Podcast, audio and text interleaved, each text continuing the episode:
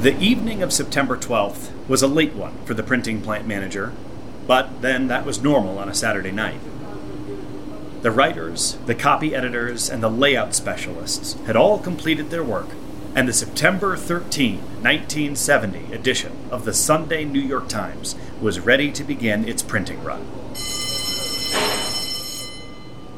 On page 32 of the magazine, there was a 3,000 word op ed by an economist at the University of Chicago named Milton Friedman, under the headline The Social Responsibility of Business is to Increase Its Profits. Unaware that he was about to mass produce the most influential business idea for decades to come, the plant manager started the run and the machinery whirred to life. It fed the newsprint through the ink rollers and on through its labyrinthine journey in the plant to be cut, bundled, and loaded onto delivery trucks and airplanes that would bring it to newsstands and front doors all over the world. The next morning, the sun rose, the coffee was poured, and millions of people thumbed through the paper, pulled out the magazine, and read this. Businessmen believe that they are defending free enterprise when they declaim that business is not concerned merely with profit, but also with promoting desirable social ends. That business has a social conscience and takes seriously its responsibilities for providing employment eliminating discrimination, avoiding pollution, and whatever else may be the catchwords of the contemporary crop of reformers. In fact, they are, or would be if they or anyone else took them seriously, preaching pure and unadulterated socialism. Businessmen who talk this way are unwitting puppets of the intellectual forces that have been undermining the basis of a free society these past decades. Friedman continued to lay out a case for the complete separation of business activities and social responsibility. His central thesis is that business is a zero sum game, that any money spent on social causes is money taken out of the pockets of customers or employees or shareholders, and that it is downright unethical to spend other people's money in this way. In his closing paragraph, he wrote the line that would become a dogmatic litmus test for anyone who wanted to be considered a serious business person. There is one and only one social responsibility of business to use its resources and engage in activities designed to increase its profits, so long as it stays within the rules of the game. And that idea has become the context for nearly every MBA program, Wall Street analyst, and senior corporate executive ever since. It has become the water in which business people swim. Whether they are aware of it or not, the Friedman paradigm is how business people are taught to see the world. Greed is good. And then, in 2019, the Business Roundtable, a group of more than 100 CEOs of major American companies, released a shocking statement directly contradicting Friedman's idea and asserting that, in their view, the purpose of business was no longer to maximize profits for shareholders. The new purpose of business is now to maximize value for stakeholders. But what does that mean? Who is a stakeholder, and what value are we supposed to be maximizing exactly? There are a lot of different organizations with different perspectives on that. But despite the lack of a clear definition, the term stakeholder capitalism seems to be catching on and with it, a new paradigm of business, one very different from Mr. Friedman's view, is emerging. And that is why we are here, creating a 10 part podcast miniseries called 10 Things You Should Know About Stakeholder Capitalism. In each episode, we're going to share a business story that just doesn't fit in Milton Friedman's zero sum version of capitalism. These are stories of companies that embrace social responsibility to an astounding degree, and yet create great value for their stakeholders. And in many cases, make more money for their shareholders than similar companies who are still using the Milton Friedman playbook. My name is Nathan Havey. And I'm Amanda Catherine Roman, and we'll be your co hosts. In this first episode, we are excited to bring you the story of an idea that's every bit as powerful as Milton Friedman's, that sprang from a question Mr. Friedman thought he had already answered What is the right level of profit for an organization? Where Mr. Friedman's answer was clearly as much as possible, Jay Jakub, who was tasked with answering the question for the Mars Corporation in 2007, discovered the first thing you should know about stakeholder capitalism. The best candy on earth comes from Mars.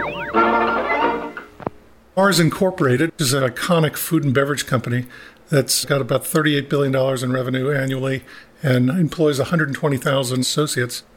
I joined them at the start of 2007, and I was actually hired to work in the leadership of the internal think tank of Mars, which is a very unusual thing to have inside a corporation.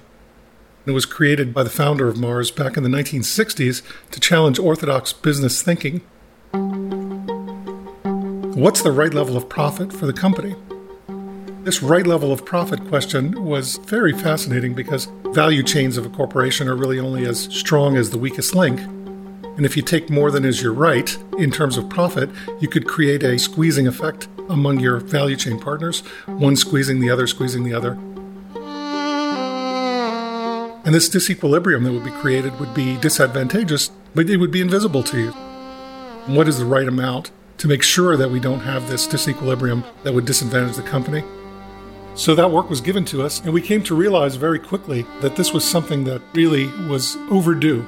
A new business model was needed to significantly evolve capitalism as it had been operating over the previous you know, four to five decades. We looked at it as a very early 1.0 rudimentary version of capitalism, whereas there are other forms of capital like social capital, human capital, and natural capital that also have significant value and that are ignored by businesses that then operate suboptimally because they don't know how to measure, manage, and mobilize these non financial forms of capital that could actually be even more valuable in some instances than money. And yet, the business model that businesses still cling to is the one that keeps driving us into dysfunctional excess. So it's time to move beyond Friedman's model and actually create a more complete form of capitalism. I really didn't understand how we were going to be able to transform the business model of the company, much less present a model that actually could be the successor model to Friedman's financial capitalism. But I just felt drawn to it because I felt like this has to be done by someone. We really believed that financial capitalism was in dire straits and that the only sorts of alternatives that were being presented out there were somehow ideological in nature or political in nature. Communism wound up collapsing on the Berlin Wall in 1989. But there was something in place. There was another system, which was financial capitalism, which was already very mature and ready to receive those new states. Well, what do we have now? We have a system that could potentially collapse on another wall, the wall of Wall Street, what do we have to step into? If we didn't crack this one, companies would not be equipped when the next major economic crisis hit. And of course, we had the one in 2008, which helped remove some of the skepticism and barriers to our work. But now we have the global pandemic that could be far worse. Can you expand the definition of performance for the firm to be inclusive of all core forms of capital? So, social capital, in very simplistic terms, is about trust within a community. Human capital is really the methodology to arrive at what the true drivers of well being are within your workforce. And then, lastly, a natural capital. It's the environmental resource inputs that go into the manufacture of anything, from a bag of rice to an automobile to a Mars bar. We discovered in this early research work that there was a very strong correlation between growing the non financial forms of capital and releasing greater economic performance. We realized that unlike sustainability or corporate social responsibility, where you would typically have to trade off profit to do some good for people and planet, that we didn't have to make any trade offs. And actually, you could wind up having superior performance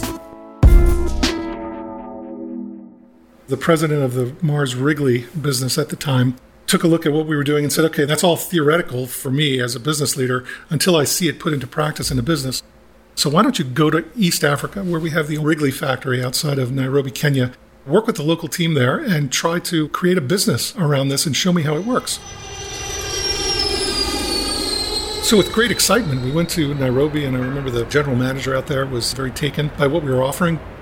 But then he said, You know, I have very, very aggressive financial targets that I have to deliver. And so I can't afford to have you guys in places where you could damage my business in some way and cause me to miss my targets. And so we said, Okay, well, where can we work where you're not working? And he took a look around and he said, Well, how about working in these very impoverished slum areas? And we took a look at that. You know, we realized the largest slums in all of Africa are actually around Nairobi. And there was almost no visible financial capital there. There was almost no visible human capital, you know, well being in the workplace. There was some social capital there. People that are very impoverished sometimes will look out for one another. And we saw no natural capital. I can't think of more severe, difficult, uh, harsh conditions to set up an experimental business. If this could work, if we could prove that this works in this kind of difficult environment, then this is going to work anywhere.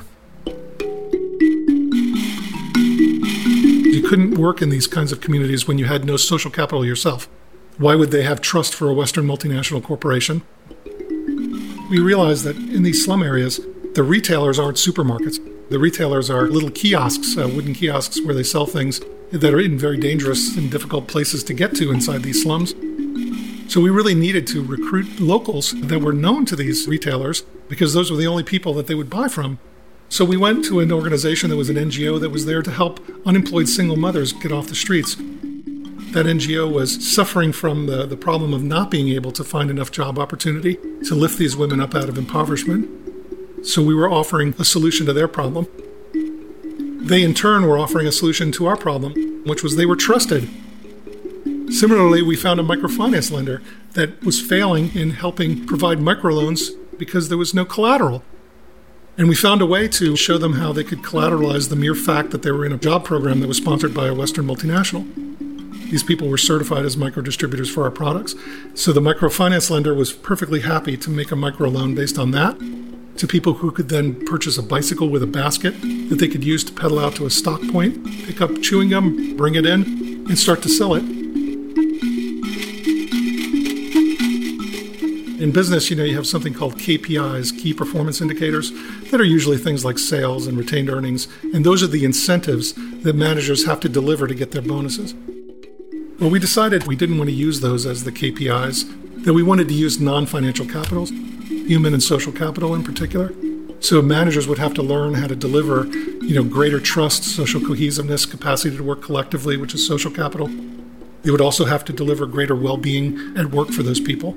And by doing that, they would be delivering their KPIs. So when we instituted that practice and we watched social and human capital go up, we started to see the business go nuts.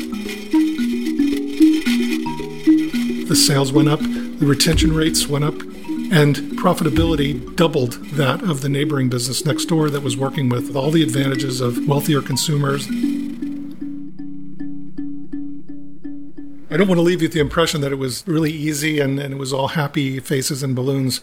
You know, we had our ups and downs.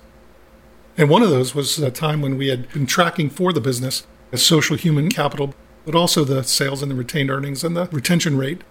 And the indicators that had been going consistently upward suddenly started to drop precipitously. And the business didn't know why. And so the alarm bells went off and they came to us and said, you know, we don't know what's going on. I mean, could there be corruption in the value chain? Could there be some other breakdown? Why isn't this working? So we went in and did a diagnostic.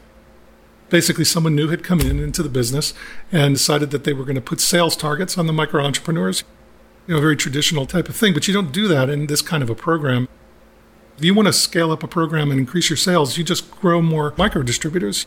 But to compel them to deliver X amount of sales, these people are just going to walk from the program because that's not the way they operate. So we got the company to lift that requirement, and suddenly everything went back to where it was. But you know, about 18 months later, we started to see the indicators drop again. But this time we went right to the business and tried to figure out are you trying to impose a traditional shareholder maximization type of management practice? And sure enough, we, we discovered that there was a decision taken that in the baskets of goods that the micro distributors were allowed to sell, they now had to be exclusive to the company. And, you know, again, they're micro distributors in an impoverished situation, and whatever they have to sell in that community so that they can survive, then that was fine with us. We didn't even mind if they sold competitor products. And so, again, we convinced the company that that was probably not the right approach. They lifted that requirement, and then all the indicators went up again, and we had green lights. It's a learning process. And there'll be more failures ahead, I'm sure.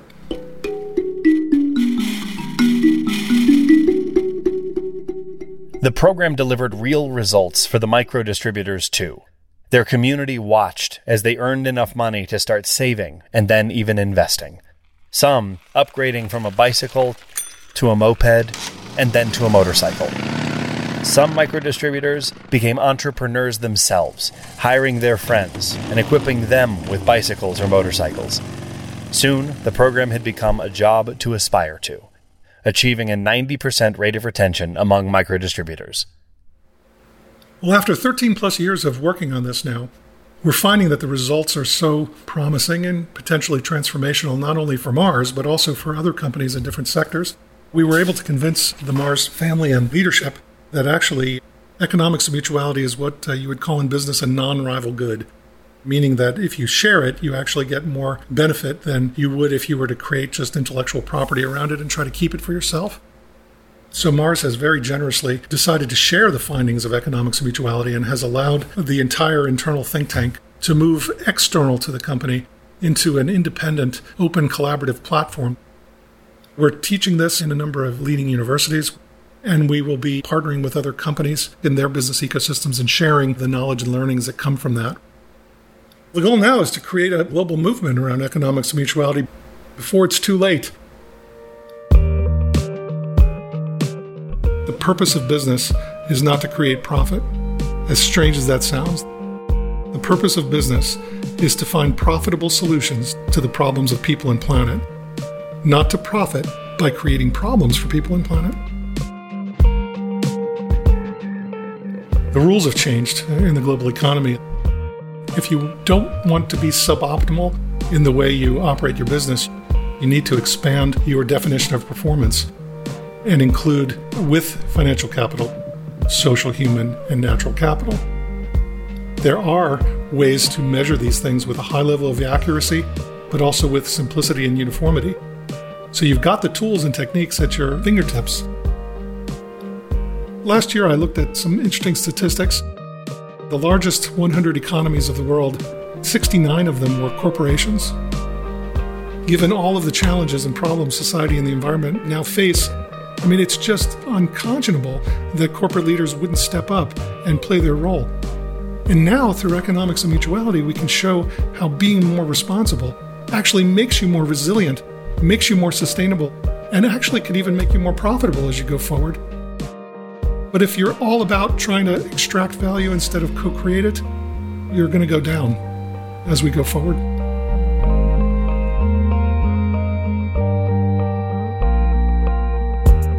There is a concept that describes the evolution of scientific thinking like this.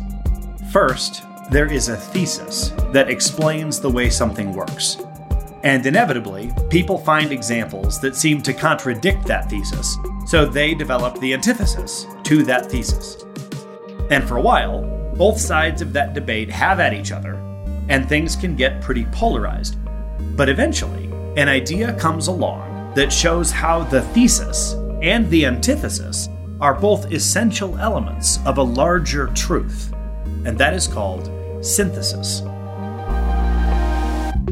thesis, antithesis, synthesis. It seems to us that Friedman's thesis that business ought to focus only on profit and the antithesis that business has a broader duty to society have been duking it out for decades. But the economics of mutuality shows us the way towards a synthesis in which profit maximization and social responsibility are not diametrically opposed goals, but rather they can be combined to achieve dramatically better outcomes than either side can achieve alone. The key distinction here is to make the advancement of social aims a core output of a profitable business model. For most companies, doing good is about writing checks to charities or engaging in other activities that are not core to the profitable execution of the business. This is what Friedman opposed. But if you expand the scope of what is counted as profit and loss on the balance sheet of a company, then a very different picture emerges. Not because you are, as Friedman put it, part of the contemporary crop of reformers, but because you can see, like Jay Jakub and his team, that the continued profitable operation of your company demands it. This is stakeholder capitalism. Between us, Nathan and I have decades of experience studying cases like the one you just heard and finding ways to help leaders learn these lessons and transform their operating models. We do this because we both believe that shifting the paradigm of business is the single most critical priority our generation must accomplish. It's the key to finding workable solutions for climate change, discrimination, gross inequality, and a whole host of other wicked social problems. And while there's a lot of really inspirational opportunity here, there's also a great deal of urgency to make the transition. We timed this first episode for release on September 13, 2020, the 50th anniversary of Milton Friedman's fateful New York Times Magazine piece. And unlike the process that distributed Friedman's piece all over the world, there was no printing plant involved in the publication of this episode, no shipping trucks, no home delivery, and unfortunately, no millions of people listening to this with their morning coffee. At least, not yet. If, as you are learning 10 things you should know about stakeholder capitalism, you think of other people who would also find value in these ideas, please help them find us. There is another way. And it is up to us, we and you, dear listener, to use our time well so we can facilitate the transition to stakeholder capitalism.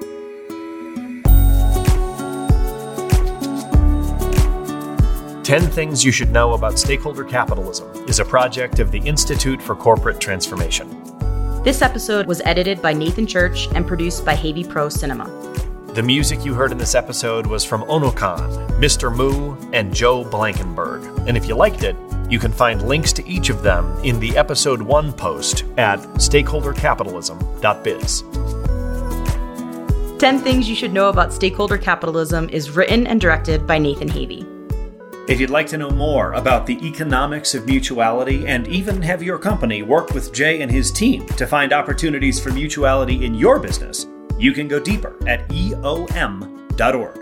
The journey continues in our next episode about a marketing professor's breakthrough discovery so provocative that no self respecting business person would be seen reading it. The guy immediately said, Oh, I would never read that. He said, Well, if I was sitting in an airplane holding a book with that title, I would be embarrassed if anybody I knew walked by. We'll be back for episode two. To make sure you don't miss it, visit stakeholdercapitalism.biz, where you'll find links to subscribe on a variety of podcast platforms, and you can also find out more about the series.